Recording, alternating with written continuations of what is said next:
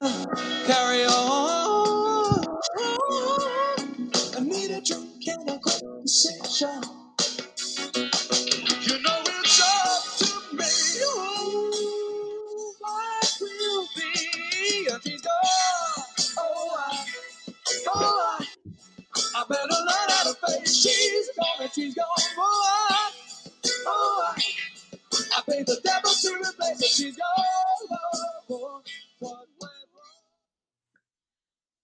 Welcome to the She Gone podcast. This is your host, Jeff Frye. I have a very special guest today, retired Major League umpire Ted Barrett. Must be the most beloved umpire out there, and most of the time people think that umpires are disliked. But I got to tell you, when I announced that Ted was going to be on the show, the reception I've got from former players and coaches and people all over the place has been they love Ted Barrett. He's a pros pro. And so I'm so excited to have him on the show today. Welcome to the She Gone podcast, Ted Barrett. Jeff, I'm honored to be on. Thank you. And uh, yeah, I'm I'm flattered that uh, people would say nice things about me. I'm not used to that uh, throughout my career, so that's really cool to hear. Thank you.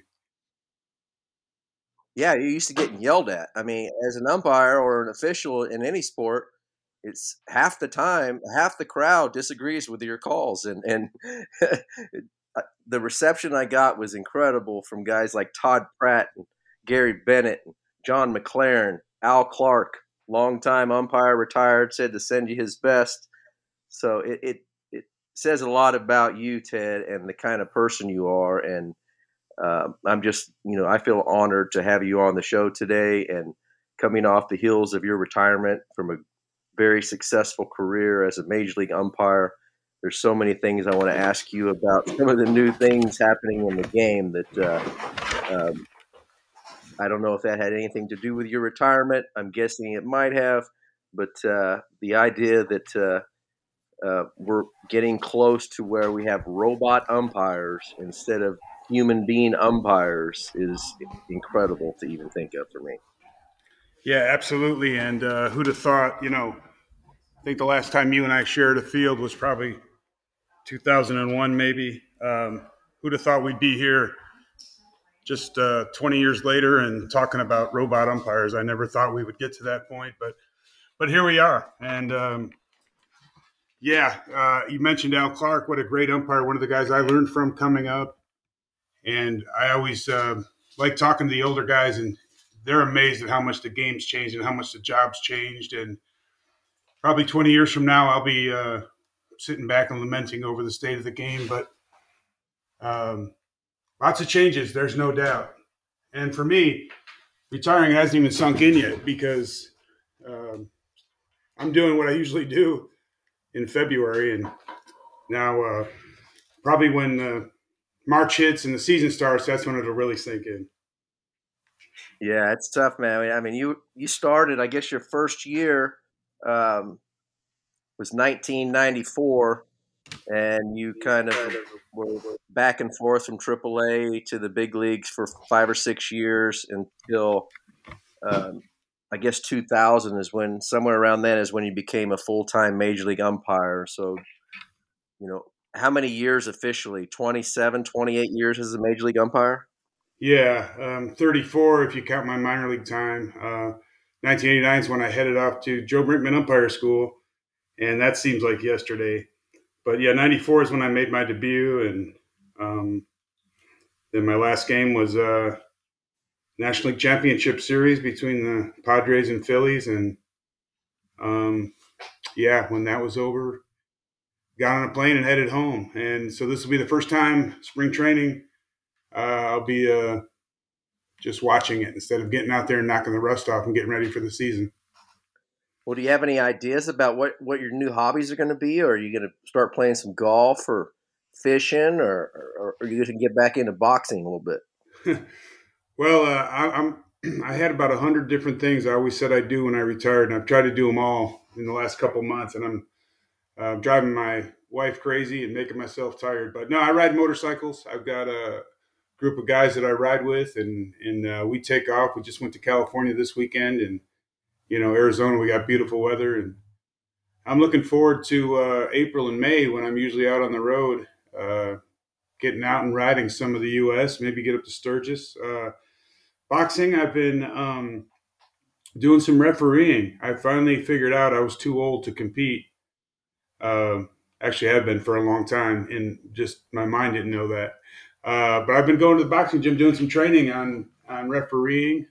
You know, uh, Jeff, like ball players, um, you guys always thought you knew everything about umpiring, but for me, as a guy that boxed, I thought refereeing how hard it could it be. Right, you got to count to ten, watch in case uh, somebody low blows. It's, it's just really not that tough.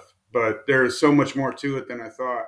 So it's been really humbling going back to the gym and I referee some sparring sessions and there's some seasoned reps teaching me, um, yelling at me. And, you know, usually I'm the one doing instructing to minor league guys or, or aspiring professional umpires. And now I'm the one getting, getting instructed. Um, and it's been really cool.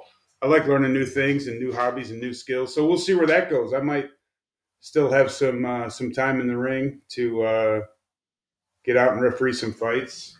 Um, but that that's take. I'll have no problem filling up my time. That will not be an issue.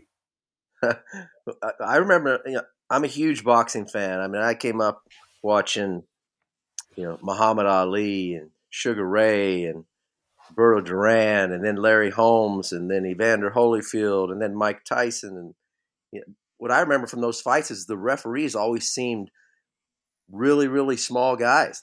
You know, these guys were having a they're having a hard time pushing uh, Larry Holmes away from Muhammad Ali, but I don't think you're going to have that problem, Ted. You're going to be bigger than most of these guys.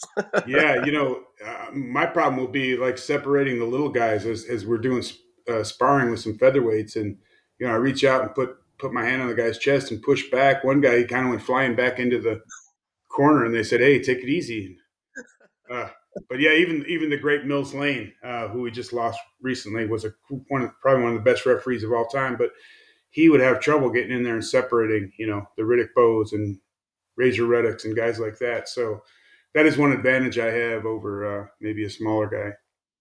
And and you were you never boxed professionally, but you did box as an amateur. I think I said saw where you had like 36 fights as an amateur, and then uh, I guess your parents weren't real fond of your career choice and encouraged you to maybe become an umpire instead. Um, and there's some stories out there that you know you sparred with some of the greatest fighters ever. Can you elaborate a little bit on that stuff? Is that stuff true?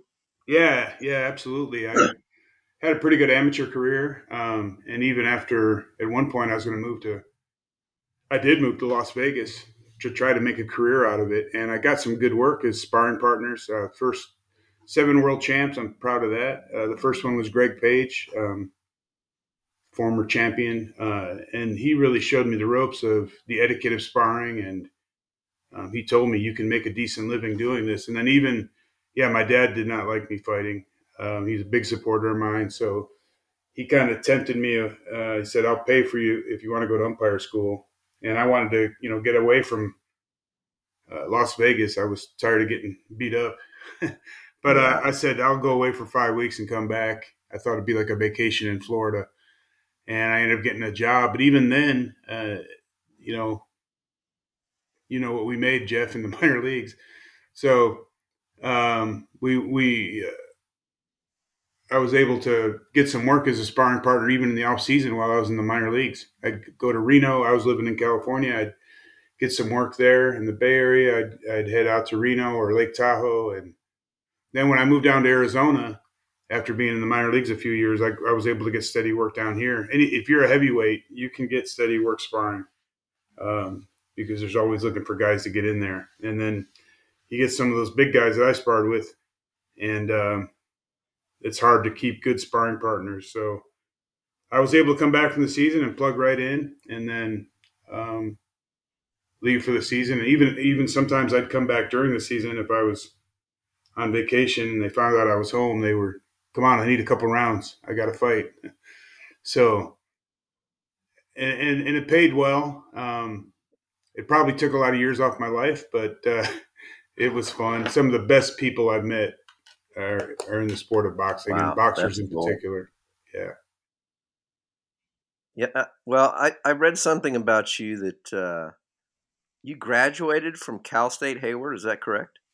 That's correct. Yeah, I, I played football when they had football, um, and they dropped that a few years after I left, and then um, Cal State Hayward became Cal State East Bay. So they uh, they keep changing the name, and and uh, yeah, we are uh, all the alumni, all the guys I played with, were still pretty upset that they that they dropped football and they changed the name. But um, stay in touch with a lot of the guys I played with. We we try to get together when we can, and um, that's another thing. Now that I'm retired, I'm looking forward to maybe hitting a couple more reunions. And um, it's funny how we all uh, we're much better football players now um, than we were then, at least in our minds. So oh, yeah, the older you get, the better you were.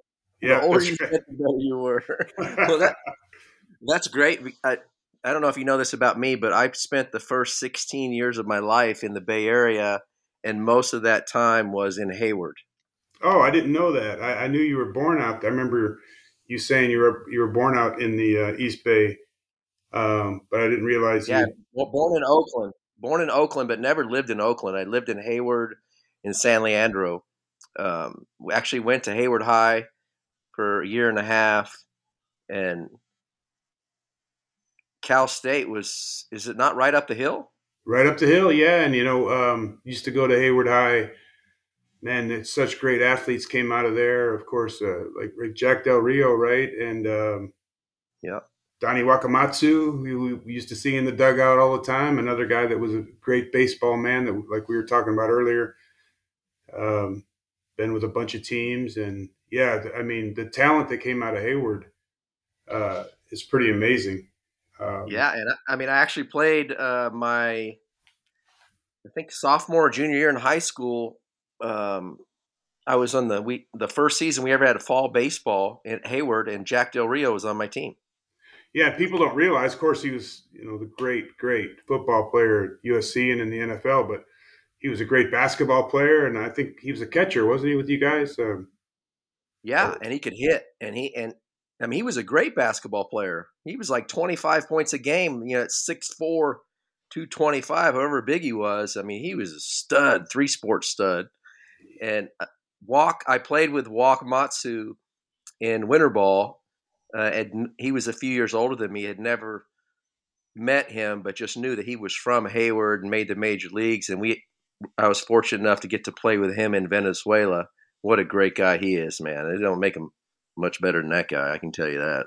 Yeah, just a great baseball man, and uh, I mean all the all the talent that came out of uh, the Bay Area and continues to come out of there. It's um, it, it is cool. And, and at Hayward, we actually um, we had our I think uh, Randy Ready was the only uh, guy to make it to the big leagues out of there, but now there's a, a pitcher with the Dodgers, uh, left-hander, um, Alex uh, Vesia, I think and uh, but yeah, just up the hill from from where you were, and uh, beautiful campus up there. And like I said, we took a lot of pride that we were kind of you know we were playing the Santa Claras and the UC Davis and San Luis Obispo, and we felt like we were kind of the the bad boys of the conference. Um, got a lot of bounce back players and junior college players like myself, and kind of patchworked up a team, and and we did really well. So um, yeah, I, I, I, look back at my Hayward days uh, very fondly. Yeah, well, that's so. My uncle Peter, who basically taught me how to play sports, lived up about halfway up to Cal State. There's some apartments on the left called Tanglewood Apartments. Yep. And he lived there for about 20 years. Wow. So I made that drive up the hill more times than, than I can even count. But yeah. Uh, Carlos yeah, Bee Boulevard, I think, was the name of it, wasn't it? Carlos Bee. Exactly. Yeah. it's that's so when I was, funny. When I was yeah. boxing, that, yeah, when when I was boxing, actually, uh, we ran up that hill a couple times, and um, you know, the heavyweights, we were kind of yeah, far behind, wheezing. But yeah, the the lightweight guy, there was a there was a kid named uh, Zanino, I think was his name. Did a, a great fighter, came out of Hayward. Um, and um, um, I might be misremembering the name. Man, you're bringing back all these memories. But he would sprint up that hill, and I was just absolutely amazed um, because you know the, your listeners don't realize this, but how steep that thing was, and and oh, steep oh, and far. And uh, you know, I would I'd be back there uh, hacking up my breakfast, but this guy is just sprinting up there like it's. Uh, but and then when he got in the ring, um, he could go 10, 15 rounds no problem. Uh, but yeah, I, I, think that was where he got his conditioning was running up and down Carlos Bee Boulevard. Oh man, that's so funny because when I was 27 years old, I loaded up my mom um, living in a small town in Oklahoma and moved her to California. And my uncle had set up a meeting with my mom and my real father, who I'd never met. And I walked into my uncle's apartment on Carlos Bee when I was 27 years old brought my mother in and in met my father for the first time in my uncle's apartment, Tanglewood Apartments on Carlos Bee. Wow. I got a lot of memories, a lot of memories from that area. That is really cool that we have that connection. Yeah, yeah, that is. But I want to, I want to uh, transition a little bit to, uh, you know, what you did for a career, man, as as a major league umpire, and some of the guys that you mentioned um, the Al Clarks of the world. The I'm sure uh, Ken Kaiser was uh, you know a larger than life character. Oh yeah. Um, when you first came in the game, and you know we were afraid of Ken Kaiser. We didn't even want to look at him because we thought he might get mad at us. Yeah. Uh, but but Ted Hendry, yeah. um, Tim Tschida, Richie Garcia, um, Chuck Meriwether. Man, I, I, had so many great relationships with umpires over the years just because I knew you guys had a job to do and I respected you. I knew it was a difficult job and I just I mean I wanted to be a good guy and, and be friendly to umpires um, not because I expected them to give me calls just because we're all in this together man. We're working together. And I feel like once you guys went on strike it seems like it strained that relationship because it seems like the players association didn't support you guys. And i i that bothers me to this day because um, i think that created a rift between the players and i don't know if you know this ted but a lot of the decisions made by the player association weren't unanimously agreed upon by the players yeah and i appreciate that you know and those are the guys that you mentioned every one of them, uh, Richie and Chuck and Tim. And I mean, these guys were my mentors. And um, they always taught me when it comes to dealing with players, uh, treat players how they treat you. And, um, you know, with, with you, you had so much respect among the, the group because, uh, you know, you weren't, uh, you weren't a complainer. Like you said, we, we were in it together. You know, it's, um, remember the cartoon when we were little where the, the, the, the sheepdog and the wolf, they're punching the clock and, then they go out and chase each other.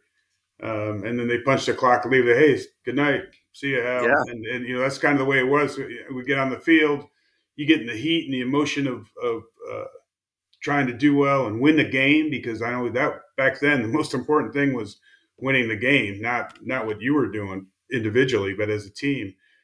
And so there was emotions that would bubble over and arguments at times, but then it was like, hey, uh, the next day, hey, sorry about that. You know, lost control. No, you're okay. We'll start over. It's a new day. You know, you think about Lou Piniella coming out, he's throwing bases around and yelling and screaming, and the next day it's like nothing ever happened. He's your best friend again, and that's the way it was back then. And that's kind of that's changed. We've lost that, but um, also, you know, I was able to serve as vice president of the umpires union in, in the last uh, five years, and was in negotiations with them for our contract. So, you know, I know how union stuff works, and like you said, things aren't unanimous, but you go out and you and, and you do what thinks you think is best for the group, and then the way negotiations are, and um, you know, it's a business. That's the side that kind of disillusioned me always because you know I'm, playing. We're playing a kids game, and I'm getting to stand out there and umpire a, a game, and um, but at the end of the day, it is a business too. So negotiations, things like that happen. Players strikes and stoppages, but uh, no, don't don't be hard on yourself for that because uh, like I said, everybody everybody respected you, and and um, you know it's funny with one of the differences today uh, when a young guy comes up. If we had problems with him, we would go to a veteran guy and say, "Hey, uh, can you talk to this kid?" You know, you think about a Torii Hunter. Um, he came, he came out on the field and, and he's got Mike Trout with him. And Mike Trout's this 21 year old kid that obviously was very talented, but he said, Hey, this is Ted. Uh, this is Tim, you know, know their names. Um, and so Torii was training Mike Trout how do you, how you act with umpires, and now Mike Trout is uh, one of the best guys that we deal we deal with because he learned from Torii. And you know, you think about Ken Griffey Jr. would bring a young player into the locker room, or um, you know, a lot of guy, veteran guys that you played with. It was if there was a problem with a guy, you could go to a veteran guy and it would get straightened out. And now it's you know the the veteran they don't have the relationship with each other, so it's hard. Uh, I've gone to veteran guys and said, "Hey, can you talk to this young kid?" And they're like, "He's not going to listen to me." so yeah. Uh, it, it's changed our dynamic that way too, and um, you know it's a generational thing. The younger people don't communicate face to face as well. Uh, where you know you would be playing second base, and uh, if I was umpiring second base, and we're talking and um, having a conversation about whatever, uh, there's that personal connection, and there's there's really not that much anymore. Um, That's sad because I, I love those relationships, and man, I, I hate to see that not be part of the game anymore, and you know, as I mentioned earlier, the the idea of the uh, or this what looks like it's coming down the road is the is the robot umpires, and I am so against that, Ted. It, the the only reason I would possibly agree with it is so we could get rid of this stealing strikes crap because I think it's completely ruining the catching position and it's especially trickling down to colleges, high schools, and even below that, the youth levels, where we're teaching these kids to catch on one knee where they can't block the ball, they don't have mobility. This whole idea of stealing strikes, and I, I can't stand that. It's like the concept is is you do realize that you're basically telling the umpires you're trying to fool them. You're trying to make them look bad by a pitch that's a ball, but because you can snatch it up six inches, it looks like a strike, and you think the umpires look at your glove they're already determined. They've already determined what they're going to call a ball or strike before you even catch it. So I don't. This stealing strikes concept baffles me. Yeah, you know, Jeff, this is this is one I really don't understand. What are your and thoughts I, on the stealing of strikes? Yeah, th- this is one that I really have trouble understanding uh, why they they teach what they do, and it's even happened at the pro level and the major league level. So so think about this: when I first came in, if, when a pitch came in, if the catcher yanked it at all, you just called it a ball, whether it was a strike or not, because you when the catcher say it's a pitch outside and he jerks it back in to the plate area, what's he telling you? He's telling you that he thought it was a ball and he needed to move it to make it look like a strike. So, you know, even if he said you know, where's that pitch? Well, apparently you thought it was outside because you jerked it. And right. then, you know, and sitting in the dugout as you as a player, you couldn't really tell inside and out, but you could tell up and down. And you could tell when a when a catcher was taking a, a ball and trying to jerk it up into the zone.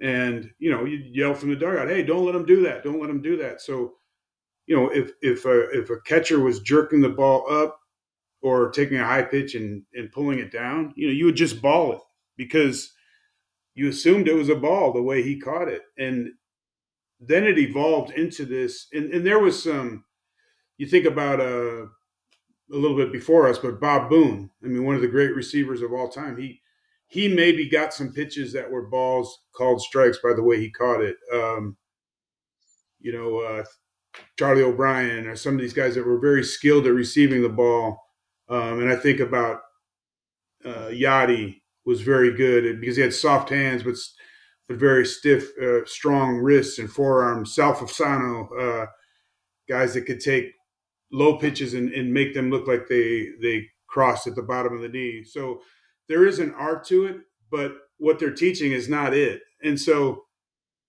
if you think about this, like you said, on the knee is a terrible look for an umpire. But also, um, when they start yanking the ball from the bottom of the zone and trying to bring it up into the zone, um, we were just calling it a ball because, like I said, um, just catch it, or I'm not going to call it a strike. Well, now we had a grading system come in and the, the computerized zone, and, and every day we get the results the next day of the pitches, whether we call the ball or strike, and we have a score and an average. So eventually we started balling these pitches that the catchers were butchering, and we were getting marked down for them. So as umpires, we said, okay, well, we got to start calling them because we want to get good grades um, on our evaluations. So basically, what it turned into is we were just completely ignoring what the catcher was doing. We were just trying to call the pitch based on where it crossed crossed the plate. Forget whether the guy made it look good, whether he framed it, whether he you know caught it well. I mean, when you played, if a catcher dropped a pitch, even if it was a strike, you'd call it a ball every time. Every time. now you have to call that, or even the ones that go back to the backstop. I mean, you have to call it. You would never call that a strike in your day. If, if I called that a strike where the catcher butchered it or dragged it to the ground, um, I think about names. Um, and I hate to do this because he's such a fantastic guy, but like Charles Johnson, who's a great, great player, great hitter in the Hall of Fame, I think. Charles was not the best at receiving like the low pitch. No, he was like a butcher back there. We used to call him. Yeah. he could throw you out. yeah, I mean, if you tried to bunt on him or you, or you tried to steal, it wasn't happening. But he just was not a good receiver.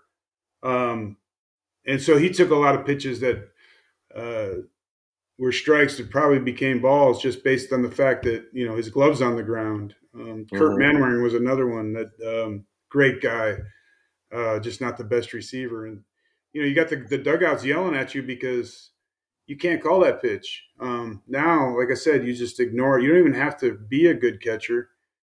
And when the if when the machine comes in and they are calling balls and strikes, you can put a first baseman back there because all he's got to do is knock it down, right?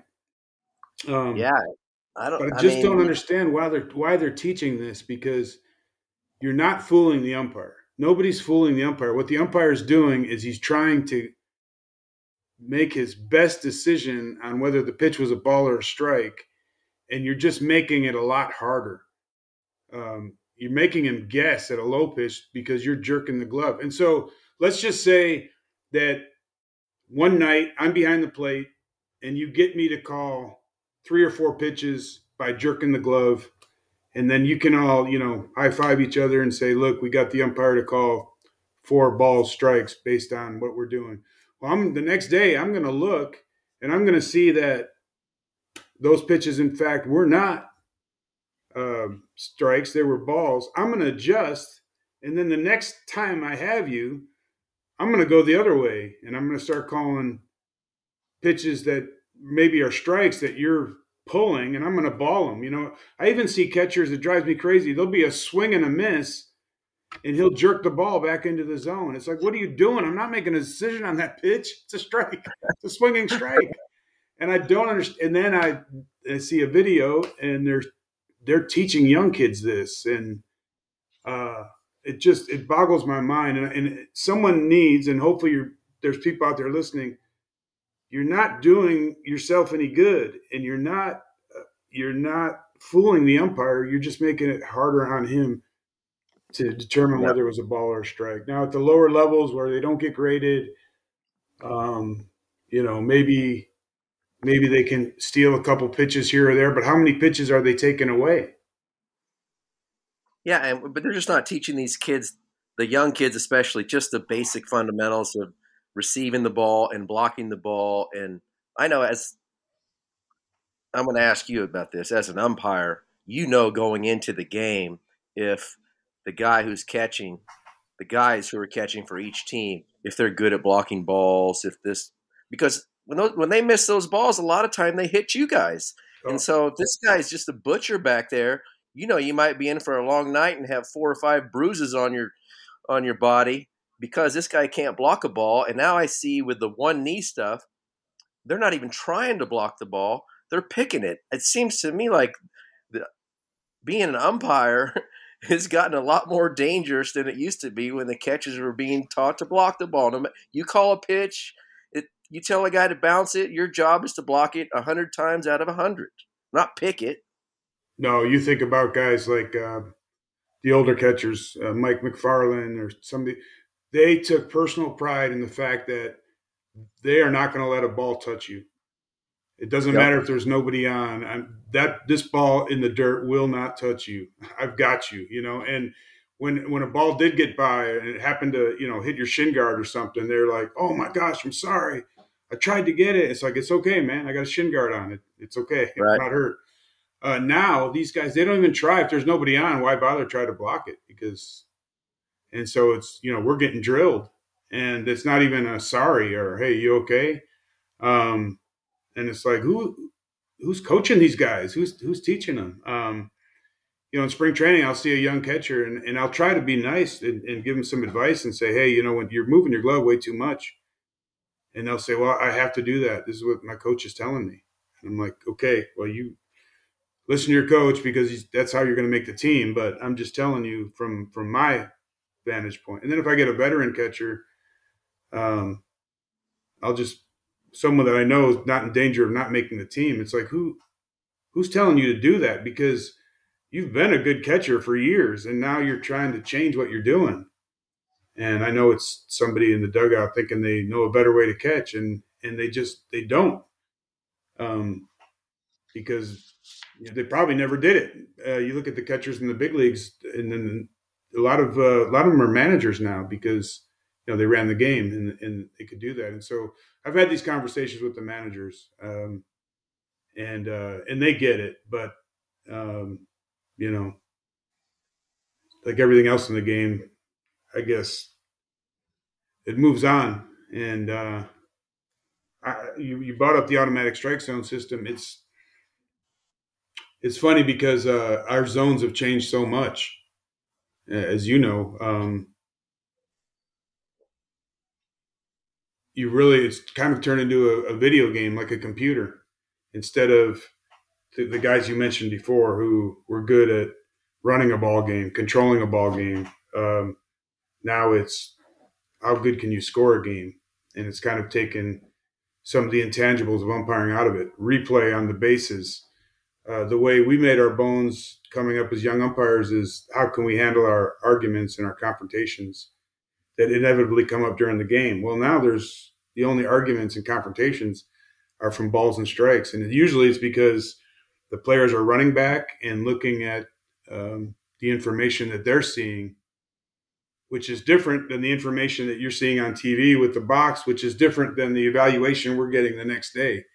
So it makes it extremely difficult for guys trying to umpire right now uh, to handle those situations.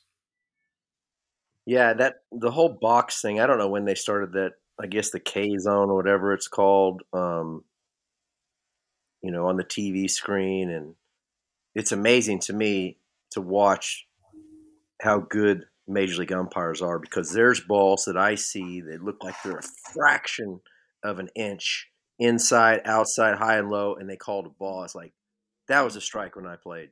I promise you, if you were a ball off the black, it was a strike. And if you're facing Greg Maddux or Tom Glavine, you might two, three, four balls if Javy set up right or Perez set up right. And so it seems to me that the strike zone is a lot smaller than it was during my playing career. And it doesn't really matter who's on the mound. Like when I play, when I was playing, if Greg Maddux is on the mound or Glavine, you knew you had to be ready to, to expand – uh, the zone to the outside because he could keep throwing it there all day long. And if you don't make an adjustment, you're just going to go back to the dugout. So you had to expand the zone. And that's what Al Clark told me one time. We are in Yankee Stadium I'm facing David Cone and a couple pitches that I thought were balls um, that they called strikes and went out to, I think Al was at uh, second base. And I went out in the field after the inning, kind of pissed off. And Al came up to me. He says, start doing your homework and find out who's umpiring behind the plate before you come into the game. He goes, because each umpire has a different strike zone. He goes, and you got to know what that umpire strike zone is for that day. Yeah, you know, I appreciate him saying that to me um, because yeah. I, you know, I I was pissed when I got called on a pitch that I thought was not a strike, but I also respected the fact that Greg Maddux has been doing this for a lot longer than I have. So is David Cone. So is Tom Glavine. These guys earn the right to get those pitches called because they consistently throw them in the same location. And they're kind of rewarded and they put in the time and they have the service time and they've earned it. They put, you know, they've put in the work and I'm just the greenhorn just getting here. Well, that's the thing too, Jeff, is that, you know, a guy like Maddux, he would come out and he was great to work because he would throw, he'd throw a pitch on the corner. You'd call it a strike. He'd go off the plate an inch or two and you'd call it a strike then he'd go off three or four inches, you know, you call it a ball. He would come back to the spot, the farthest spot that you gave him the strike, and then he would just live there all day. Yep. And, um, you know, consistently throw it there and throw it for strikes. Um, but the other thing that, if you're, if you're giving Maddux that pitch is two inches off the corner, I'm going to give that to the guy on the other side of the dugout, the other dugout too. And I know with hitters, uh, and catchers, they would, hey, you're giving that to our guy too, so I'm not going to complain.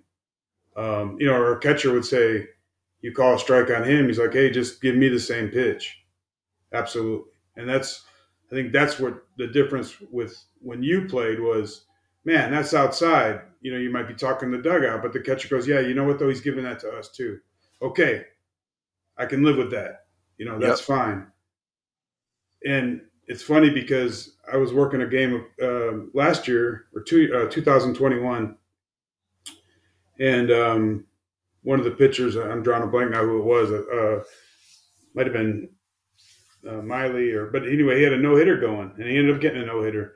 But now it's the seventh inning, and his his team is batting, and the the batters are complaining. In your day, you know the the the pitcher with the no hitter would have been going, "Hey, sit down and be quiet. Shut yeah, up. Don't, yeah. yell at him for calling strikes. That's what we need at this point. You know, it's six to nothing, and I got a no hitter going." Yeah, and he's giving me those pitches, so shut he's, up. yeah, and the more you, you, you keep yelling at him, he might reconsider calling that and start calling it a ball and calling a ball for me too. But you know, you've got guys that are concerned about their stats. Uh, another, you know, it'd be 10, 11 to nothing, bottom of the eighth. It'd be. I remember doing blowout games where even the team getting blown out, like, hey, come on, Ted, let's go, let's get out of here, call some strikes, you know. Right. And, but now it's we don't want to, we can't afford to go off the plate and mess up our score, and you know, and the hitter, he's he's down eleven nothing, and he's trying to draw a walk, um, you know, and because he's worried about his statistics because.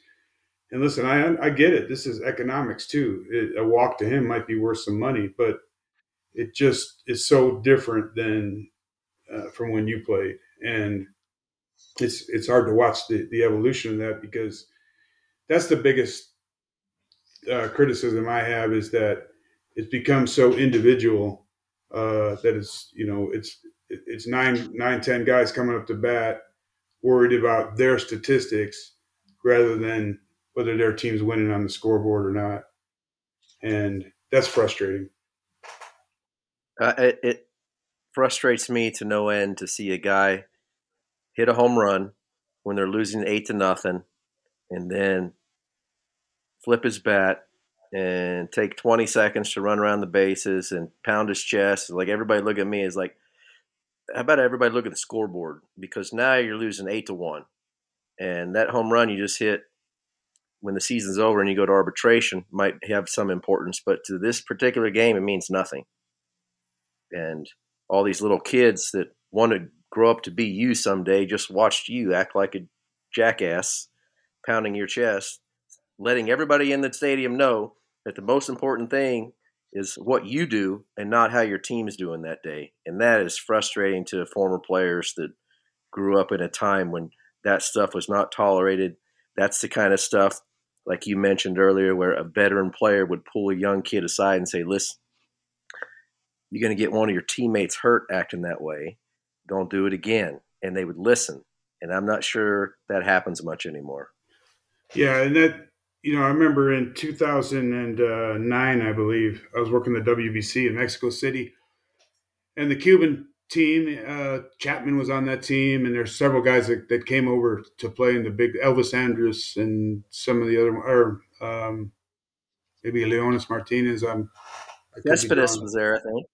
Yes, yes, yes, Cespedes, and um, you know they were they, they would hit a home run and and uh, you know it's the second inning and they act like it was a walk off and they're all flooding out of the dugout and we're we're like you know what's going on? How do we handle this? So we just started yelling and screaming and because my fear was someone was going to get killed out there um, that they would start throwing throwing baseballs at people or brawling or something. And you know now it's become almost commonplace uh, in the big league, something I, I, never thought would happen. And it, it, became, you know, it was good for the game. If you look at the excitement and, and the way the players would, uh, you know, be demonstrative and it was fun and, you know, young people like that. But, you know, to, to the older generation, that, that was offensive. Um, that's not the way we act. And um, then next thing you know, during the season, you know, you've got people that take offense to that, and then they're going to throw at the next hitter. Well, now that puts the umpire in a bad spot because, um, you know, maybe I believe this guy should have been thrown at, but you know, my job now is to. It's like a cop, you know. He says my job is to enforce the law. I don't make the laws. So we've gotten put in positions sometimes where, hey, this guy really deserved to get thrown at. I mean, and done the right way. No one gets deserves to have a, a, a, fastball thrown at their head, but I mean, drill them in the rear or you know do it the right way. Um, but then we have to step up and discipline or issue warnings or eject. And it, there's been times where I've had to eject a pitcher, and, and I'm thinking to myself, I don't blame you.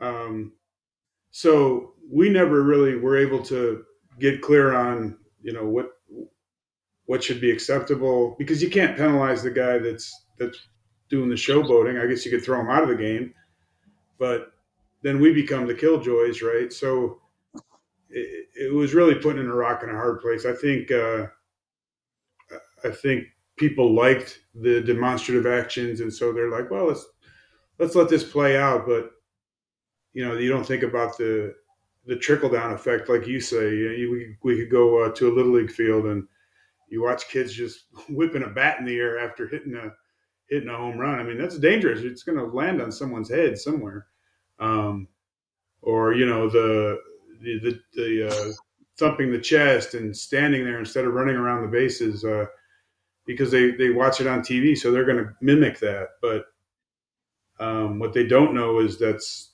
that's unacceptable behavior to to some of the older generation and yeah it's not it's uh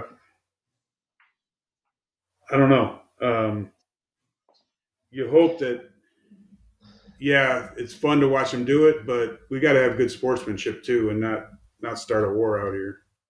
Yeah, I, I, always thought it was a bad decision. I know it wasn't the umpire's decision um, when they kind of took the power away from the players to police the game, and and where you know we knew as players if something happened the day before um, that we considered to be out of line. Maybe somebody pimping a homer, uh, maybe somebody, you know, stealing a base when it's a blowout game. Those type of deals. We knew that something was going to happen the next day, and we took care of it. And most of the times in the first inning, and then we're even. And now let's play ball. And when they took the, you know, started issuing the warnings and stuff before the games even started man, I just think that was bad for the game. And I know it wasn't fair to you guys to have to do that. I know you didn't want to go out there before the game even started and warn both benches um, that if anybody gets thrown even close to, somebody's getting ejected. And now, now you got Pedro Martinez on the mound who lives inside, and part of his game is intimidation and keeping you off the plate, and it takes away part of his his game plan, his repertoire, and I I just hated when Major League Baseball did that.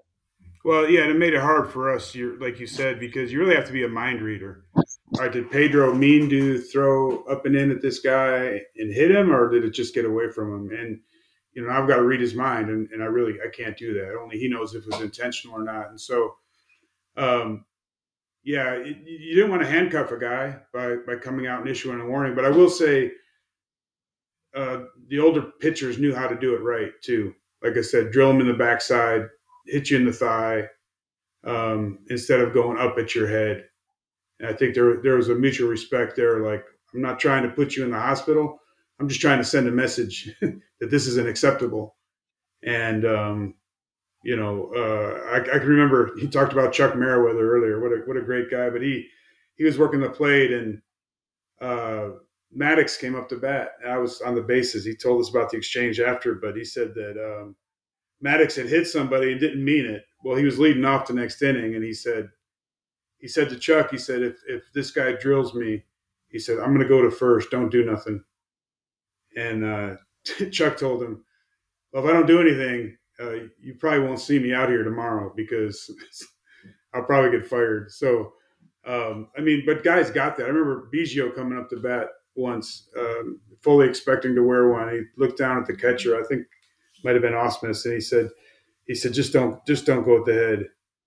And um, he didn't. He got drilled in the butt, and, and and he put the bat down. He ran to first, and um, yep.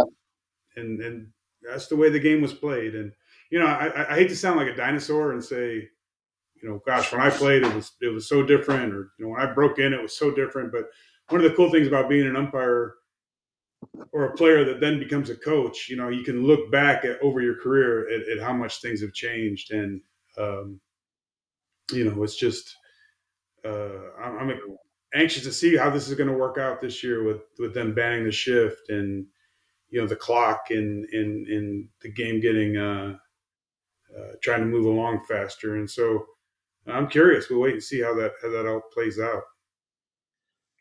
Yeah, I'm I'm interested to see how that pitch clock deal works out because, oh man, I'm just I, I, am thinking about guys like that've been in the league for ten or fifteen years, like Clayton Kershaw or Max Scherzer. That you know, when the game is on the line in a tough situation, they might take a little bit more time um, to make a big pitch in a big situation. And I could just see Clayton doing that slow, deliberate arms over his head thing when he does when he goes to his set position, and all of a sudden somebody go. Time, that's a balk. yeah. you're moving up the third, you're coming in to score, and everybody's going to go, Oh my God, what just happened? Is this really yeah. Major League Baseball? And then probably with the arguing, um, it'll it'll prolong the game instead of making it quicker. But you know, th- there are things they can do to quicken the pace of it. Um, you know, the pace had gotten slow over the last 20 years as well, where um, you know you guys played a little crisper, and um, you know when when it was your turn to bat, you came up to the plate. Now they like to take their time with walk up music, and but you know what? It's still it, it, it's still the best game in the world. Um, and, and none of us like long games, right? We like we like a, a good, crisp, clean ball game, but um, you know how how we hurry that up. That's that's going to be interesting to see. Yeah. Um, I wanted to ask you about the uh, the K zone that we see on television, um, because it looks to me like it's the same strike zone for every player, and you know I was always told that you know us littler guys, you know, we were had an advantage because we had a smaller strike zone, um, and you know we you know we, it was working against us already because we were smaller, we weren't as powerful, so we got a smaller strike zone. Um, but I see when I see Aaron Judge come up there, and I see the the K zone on the TV, and then I see Jose Altuve come up there in the same exact strike zone on TV. I mean, do they have the same strike zone? no, no, they they don't. And you're right. And a lot of times, you know, when the K zone first came on, they used to say this is for recreational purposes only.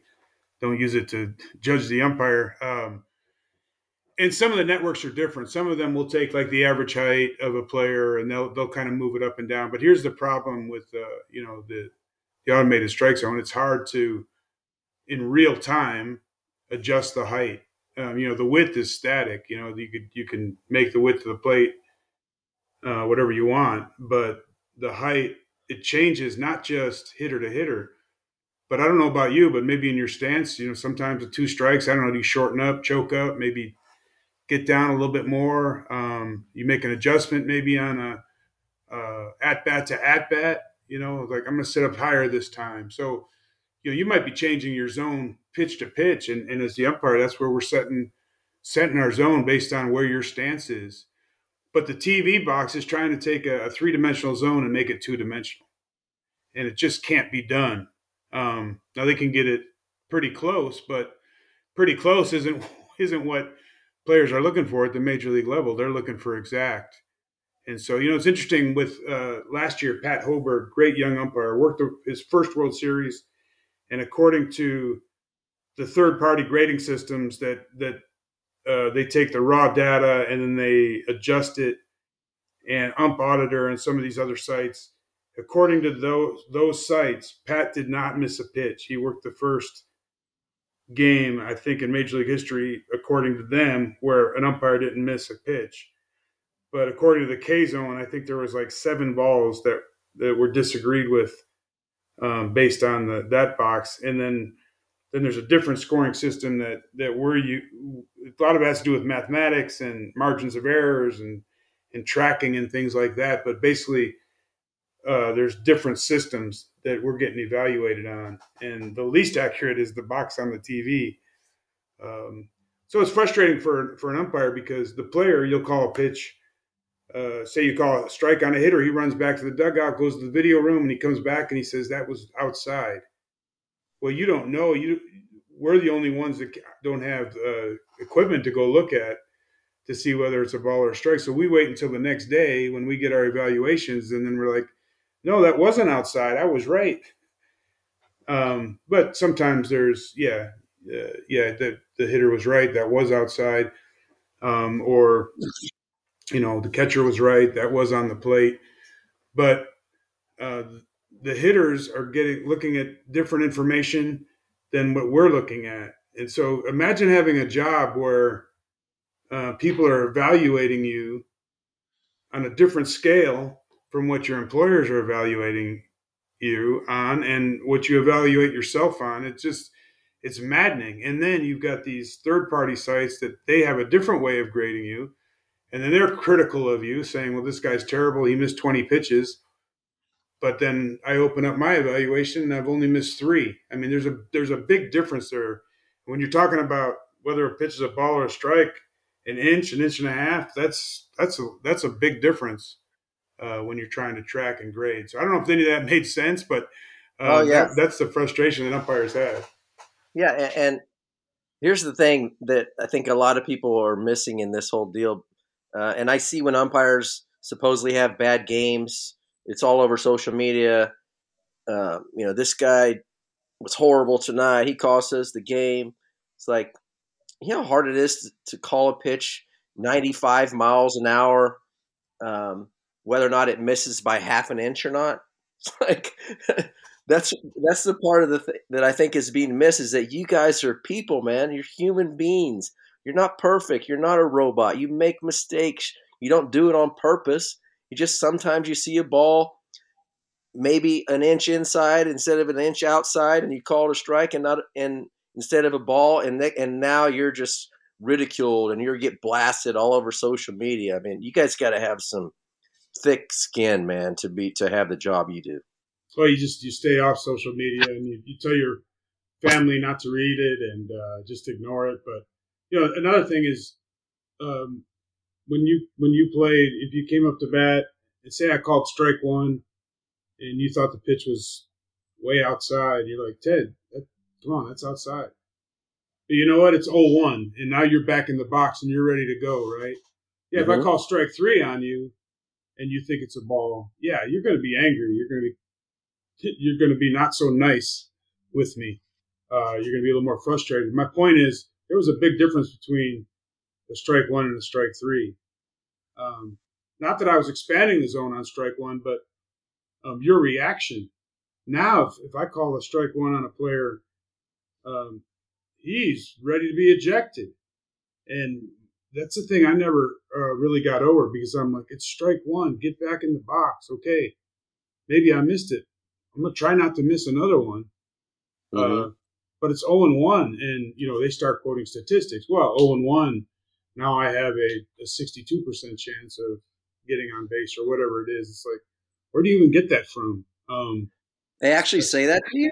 Yeah, I, I had a player, and he's still playing. Uh, he, I called a 2-0 pitch on him, and then the next day he's playing third base. And he's like, you know, you took this statistic, whatever statistic it was, you knocked my statistical chance of getting on base to this. And I'm like, sorry, man. I'm just trying. I'm just back there trying to get my pitches right. I'm not even worried about that. But, all your fault, Ted. It's all your, you should have said. If you're worried about stuff like that, you won't be around here long anyway, son. Just enjoy the time you have. That's what I'd say. and I, I got to tell you uh, a funny story. I have so many great stories, but I know we don't have a lot of time. But playing for the Red Sox, uh, Jim McKean is umpiring, and we're facing the Angels. Shawn Boskie's pitching, mm-hmm. and you know he wasn't an overpowering guy, but you know he had good command and kind of a, you know, I heard people call him a poor man's uh, Greg Maddux. So he called, he throws a pitch outside, probably a ball or two outside, I thought, and he called it a strike. And then next pitch he threw one, probably a ball off the plate inside, and he called that a strike. And I turned around to Jim. It's a day I'll never forget this. And I turned around to Jim. I said, Jim, I said, you can't freaking give him inside and outside. He ain't Cy Young. And he goes, you ain't Babe Ruth either. And I said, all right, man, good one. I turned around. and I got a hit with two strikes. You know, I about it, but I was like, oh man, that was, was that was a good one. That was good. And Jim Rice, and Jim Rice uh, was our hitting coach, and every time um, Jim McKean was behind the plate after that, with the next couple years, uh, it's like Rice, look who's umpiring behind the plate. He goes, "Hey Jim, got Babe Ruth down here." Jim Jim was very quick witted, man. He could come up with stuff right off the top of his head like that, and and oh, uh, yeah, that that was funny. But you know, and then and then you you uh, you appreciated that, right? You accepted it. yeah, I mean, and when I was in Tulsa in Double A, this you know young umpire trying to cut his teeth is uh, you know working his way up, and he calls a terrible pitch on me. I mean, low, but almost hit the dirt, and he called a strike. And I turned around and I said, "What is that?" I said, "That's not even close to being a strike." And, and he had his still had his mask on, and he's cussing himself out. He goes, "Damn it! What am I doing? What am I doing?" And I turned around and I was like, "Oh, you're all right, dude. Don't be so hard on yourself. Let's go." I just want to let you know I knew that wasn't a strike, but I didn't expect you to be so hard on yourself and beat yourself up. We'll be all right. Let's move on. I know there's there's there's times that I was you know uh, you're standing there and people are yelling. It's like, all right, hey, come on, get your get get your head in the game. Let's go. Let's get it right. But uh, yeah, you know th- that's the great thing too is the interactions. You know, you remember that. You remember that interaction with with uh, Jim McKean. I remember having interactions with players. I remember Chili Davis uh, the first time I had him, it was Angels. Randy Johnson's pitching for the Mariners, and I called strike three on him on a just a tough pitch, you know, bottom of the knees on the corner. He said, "Can you hit that?" And I said, "Man, Chili, if I could hit that, I wouldn't be standing back here. I'd be standing in the box where you are." every time I saw Chili after that, he would laugh and and, uh, uh, and I remember uh, David uh, Rich Garcia. I'm working with him, and he said, "Hey, stay with this guy, man. This guy, he's got a nasty." uh, backdoor breaking slider. He said, "You're going to think it's outside," and it breaks over. And I'm like thinking to myself, "All right, Richie, you know, I've I have umpired before. You know, the guys in AAA have good stuff, and get out there in the first pitch, first time he throws that slider, and it snaps over, and I had already called it a ball. And uh, McFarland's catching. He goes, "Hey, it's the first time you had him, huh, kid?" And uh, it's like I'm looking at Richie, and he's just shaking his head at me, like I told you, but you know, those type of interactions. And then every time I saw McFarland after that, he's like, "Hey, you got it now," and um, you know, little little inside jokes from conversations like that and the banter like that. Yeah, that's that's the stuff I'll miss and um, and the funny stories. Yeah, I have. Uh, I was playing for the Red Sox. We're playing in the Metrodome, and it's a blowout game. And I understand, you know, like you mentioned earlier, the blowout games. You know, the strike zone's probably going to get a little bit bigger, and maybe the close plays. You know, we're trying to get out of there, and uh, so it was. Uh, I think we were winning by seven or eight runs, and I hit an infield chopper on that turf and the Metrodome, and I beat it out by at least a half a step, if not a step. And Jim Joyce called me out, and I was, you know, I argued for a little bit, but I realized I, I couldn't make a scene because it looks like I'm a selfish player right. by arguing over infield hit in a blowout game. So I came out to the field after, and Jim goes, "Hey, I missed that one." You, he goes, "I owe you one." I said, "Okay, Jim, thank you." And so my next at bat, um, a couple innings later, um, it's a check swing, and he's at first base, and they appealed, and I didn't think I went, and they looked down at Jim. I said, "Jim, did he go?" And he goes, "Ha!" like that, and I was like, and I just stuck both arms up in the air. I said, "I thought you owed me one." now you owe you two. Hey, he still owes me one. I'm gonna tell Jim that when I talk to him.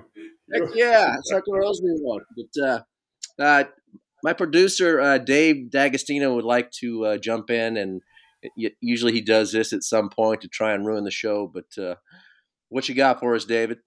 I promised you before. I already forewarned you. It's my one, one time the show. I think the, the umpire that owes you one, he's got to get on the show. That'll be his, his the one he owes you. We'll no bring him on. No but uh, not, Ted, I think you, I mean your messages to young catchers are phenomenal. Uh, i am raising a young catcher right now myself, and the messages you, you sent today are exactly the same things that I'm impressing upon him. So I think that's fantastic to our audience. I appreciate you doing that. Um, and obviously, you, you, have we can tell why you've had great relationships throughout your career. I mean, you're, you're very, very good with people, very good at your job. Um, I wanted to ask you this is more of a personal question you umpired for a long time. You traveled just like ball players do. It's a lot of time away from home and family. Who are some people in your life that made sacrifices for you in order to be so good at what you did for such a long time? Yeah, David, I appreciate that because if you think about it, the players play half their games at home or at least, you know, where they're living for that season. So for us, when we hit the road, uh, we're gone. And um, unless you know, like I got to come back and do the Diamondback games a couple times a year, so that would be you know where I could sleep in my own bed. But um, so yeah, it is it is a lot of sacrifice, and it it is. Um, but you know, when I first came to the big leagues, the crew chiefs uh, that uh, you know Jeff mentioned some of them earlier, the Rich Garcia, Jim McKean, uh, Al Clark, um, Drew Coble, uh, Tim McClelland, who I worked with a long time, Tim Tschida, uh, Rick Reed. These are the guys that would would talk to me not just about how to be a big league umpire, but how to uh, be a dad, be a husband. Um, and so I'm forever grateful to them who, you know, they, they would warn me, don't do this because I've done that, or do this and this has worked well for me as a, as a man, not just as a, um, as an umpire. Um, so for them, that's what I try to do too. I, I try to pour into the younger guys with that uh, of course, my parents, the way they, they sacrificed for me, and they were always my biggest fans. And you know, I'm lucky to still have them because I think they're they're probably the most disappointed when I retired because I think they enjoyed watching me work the games. But they they've got other friends now, and they'll they'll continue to watch watch them work. But um, yeah, coaches. Jeff and I were talking earlier about playing football, Cal State Hayward. Man, my college coaches, my position coaches, my uh, stay in touch with the ones that are fortunate to still be alive because they were the biggest influences on me. Uh, you know, playing sports and trying to be excellent, and um, you know, my boxing trainers uh, that would push me to say, "Hey, you know what? Um, I know you're tired. I know you're hurting. I know you want to give up, but get back out there and fight another round." And learning life lessons. Um, I've had uh, you know, the great pastors and teachers that I'm just so grateful for that took the time to pour into me. And, and a lot of them, you know, I'm getting old now, so a lot of them are gone. Uh, you know, my grandpa, uh, both my grand grandfathers, the way they poured into me. So, you know, the biggest thing I, would love to pass along to people listening is that take the time to to pour into a younger person, um, and and it's it's a different different uh, than from when we came up. I'm 57 years old, so but I think about talking to high school kids now, talking to college kids. It, this world is so different, but it's still the same. If you can encourage them and you can, uh, you know, really listen to them, talk to them, then benefit from your experience. I love David that you were talking earlier about working with your son and, and giving him advice because that's that's what a great dad does. And now that I'm a grandpa, I can pass along some of this wisdom, but mostly try to uh, help them out, not make the mistakes that I did. Long answer to your short question. Beautiful answer. Beautiful answer. Thank you. Yeah, that was that was. Uh, well, I can see Ted. Uh, you know why uh, everybody talks about you the way that uh, that they do. You just seem like a great dude, man, and and uh, congratulations to you on a on a great career as a major league umpire. Um, you're going to go down as one of the best ever in my mind, and uh, I know that uh, I'm not the only one that feels that way. But I think maybe even the coolest part is that you're a better person than you are an umpire or were an umpire, and that's more important than anything. And that's what I'm trying to do with my She Gone stuff. Is I'm trying to go. Uh, this weekend I go to Connecticut. Next weekend I go to Kentucky and talking about not just baseball and my story, but character development, leadership, and how we can we have to put the time in with these kids and teach them the things that we were all taught automatically by our parents that I think is being missed in a lot of a lot of um, families these days. Is we got to teach these kids the right and the wrong way to do things. Teach them to be respectful, to hold the doors open for ladies, to do something nice for somebody. And I think our world will be a better place if everybody can do a little bit more of that. Man, Jeff, I love what you're doing. Um, and you're absolutely right. I mean, there's a lot of people out there doing stuff just for trying to make a buck and they're taking advantage of people and that's not why you're doing it you're trying to you're trying to teach people the right way and you know i was i was talking to a younger person uh, yesterday and i think this is a perfect analogy of, of, like you and i when you we knew how to disagree you knew how to disagree with umpires but do it respectfully i feel like i knew how to argue with a player but still give him his dignity and respect listen to him disagree with him, that's a lost art right now. And we've got to teach young people to do that. We have to teach young people to have difference of opinions, different beliefs, different backgrounds, and yet still get along. It's okay to disagree. It's okay to have a, a little argument, but at the end of the day, respecting each other and giving each other dignity. And um, and you're absolutely right. If we can, if, if we can pass that along, it doesn't matter how much when we leave, how much money we have, or or you know whatever stuff we have. That you can't take that with you, right?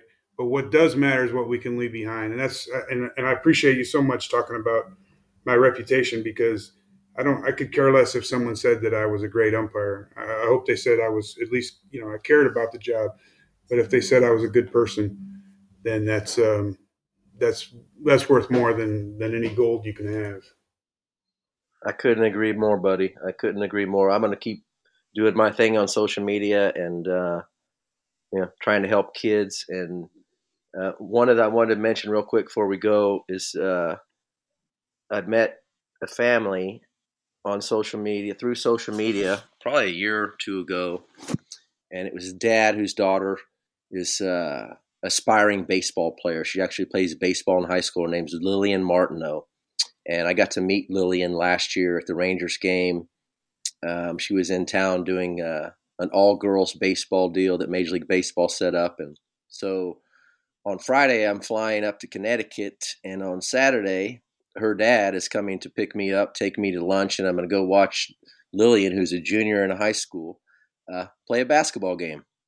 Just because I like her and her like her family, and I want to, uh, you know, try and help her in um, any possible way I can. And Dave um, is helping her with our uh, one on one, your shot on one trying to help her get a baseball scholarship, but it's all about doing nice things for people and going out of your way. Um, even though you may have nothing personally to gain by it, you know you're doing something nice for somebody and they'll appreciate it down the road. And that's enough for me. Man, that is awesome of you, Jeff. And that doesn't surprise me that you're doing that. And you're going to make that girl's day when you show up at that, at that game. Yeah, she already said she can't wait. I can't wait either.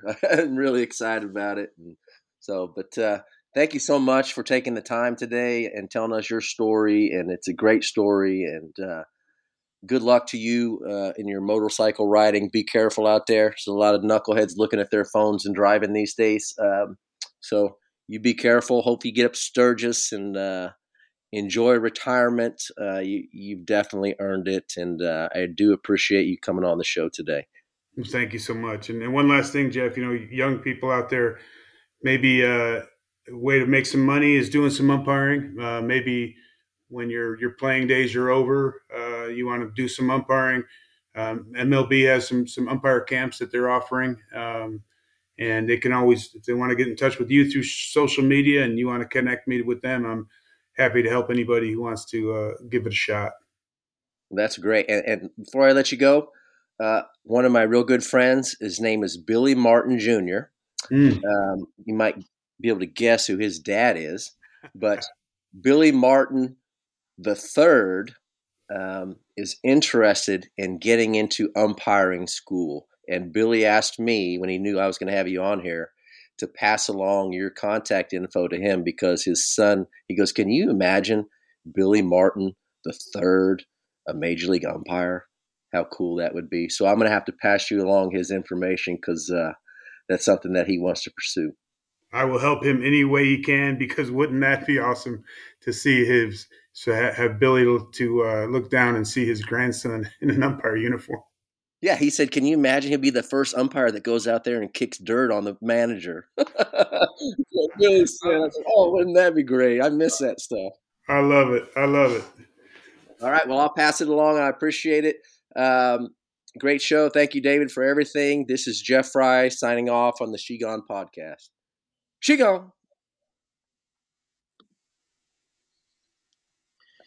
Take them out of this ball game. Throw them out in the crowd. Bring us some true baseball knowledge back. They don't want us to ever come back.